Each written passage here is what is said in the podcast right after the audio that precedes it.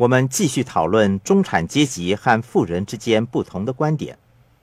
我会提出几个中产阶级错误的观点，并且从富人的角度说明这些观点错误的原因。第一，有一份安稳的工作是重要的。我父母深信职业保障的重要，因为他们生长在经济萧条的年代。现今是资讯时代，讨论的焦点不再是职业保障。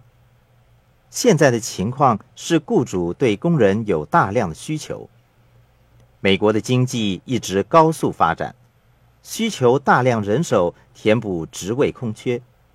拥有一份安稳的工作，实际上是出售你的时间和自由。有些人为了赚取十万或二十万美元的年薪，需要长时间工作，牺牲了陪伴孩子的时间。富爸爸建议我不要找一份安稳的工作，因为从工作赚取的工资所得税率是最高的。职业保障实际上是一个陷阱，你越是辛勤工作，纳的税就越多；你买的负债项目越多，工作就要更加努力。而且，你生命中最重要的东西——儿女和自由的时间。最终成为你为职业保障所付出的代价。第二，穷爸爸总是说储蓄，富爸爸则说投资。穷爸爸认为储蓄是明智的，投资是冒险的。储蓄存在的问题跟拥有安稳工作的问题是一样的。你要为存款所得的利息纳税。你的钱存在银行的时间越长，它的价值就会因贬值和通货膨胀而不断下降。近日，许多作家和人们之间最爱讨论的话题是：他们说想致富的话，就要过简朴的生活，或是做个吝啬的人。他们说，储蓄、减低信用卡开支、投资在长期的退休金计划，诸如此类。这些做法是从中产阶级的角度出发的，为了致富而做一个吝啬的人。富爸爸说：“当你的日子来到尽头，即使你已经很富有，你还是个吝啬的人。”大部分中产阶级都主张减低信用卡支出，过着节衣缩食的日子。我不喜欢这种生活方式，我要过富有的生活。你可以分辨出哪些是吝啬的人吗？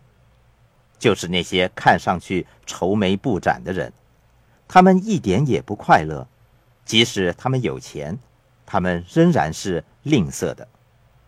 第三，有人说做你喜欢做的事，钱就会跟随而来。你喜欢做的事，正是你现在做的事。问题是，如果你对喜欢做的事，真的做得很好的话，会有越来越多人想要你为他们做事，你会疲于奔命。我发现有很多人，他们努力不懈，日以继夜做着他们喜欢做的事情，他们做的越多，他们就越疲累。